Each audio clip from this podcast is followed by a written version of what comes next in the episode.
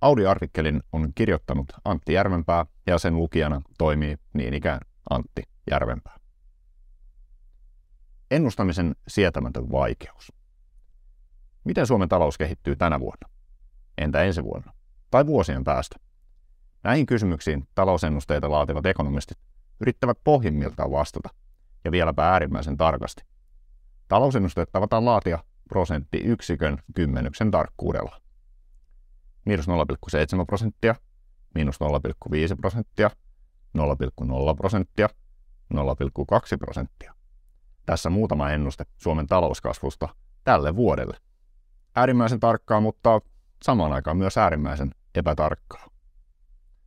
Talousennusteet osuvat nimittäin harvoin täysin kohdille, eikä niiden toki pidäkään. Kukaan tuskin olettaa, että ekonomisti pystyy ennustamaan prikulleen tulevaisuutta. Jos pystyisi, hänen kannattaisi tehdä jotain aivan muuta. Jokainen talousennusteisiin yhtään tarkemmin perehtynyt tietää, että yksittäisten prosenttien ja sen kymmenysten taakse kätkeytyy valtavasti oletuksia ja informaatiota, jotka auttavat hahmottamaan tulevaisuutta, vaikkei se desimaalilleen ikinä toteudukaan. Parhaimmatkin ennusteet ovat aina sen hetkisiin tietoihin perustuvia palistuneita arvauksia, ja sekin on arvokasta. Talousennusteissa virhemarginaalista puhutaan harvoin. Tutumpi se on mielipidemittauksista, joilla esimerkiksi vaalien lopputulosta pyritään ennakoimaan. Niissä virhemarginaali perustuu useimmiten 95 prosentin luottamusväliin. Se tarkoittaa, että lopullinen tulos on 95 prosentin todennäköisyydellä virhemarginaalin sisällä.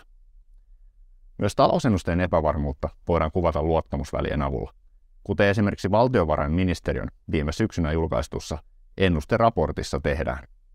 VM arvioi tuolloin, että 80 prosentin todennäköisyydellä Suomen talouskasvu vuonna 2023 tulee olemaan miinus 2,2 ja plus 3,3 prosentin välillä.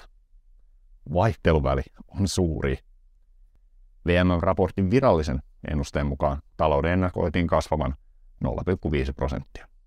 Valtiovarainministeriö ja talousennusteita tehtailevat ennustelaitokset päivittävät ennusteitaan aina ajan kuluessa, kun uutta tilastotietoa kertyy. Vastikään valtiovarainministeriö arvioi PKT laskevan tänä vuonna 0,2 prosenttia.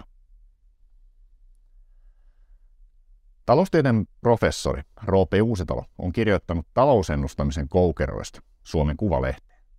Uusitalo käyttää esimerkkinä juuri valtiovarainministeriötä, jonka syksyllä 2019 julkaistun raportin mukaan vuosina 2014-2018 VMn ennuste oli keskimäärin 1,2 prosenttiyksikköä pielessä. Keskimääräinen virhe ei ole vielä virhemarginaali.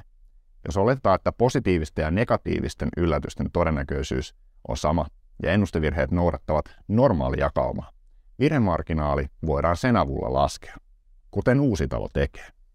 Näin arvioituna valtiovarainministeriön ennuste osuu plus miinus yhden prosenttiyksikön tarkkuudella kohdalleen vain noin 50 prosentin todennäköisyydellä.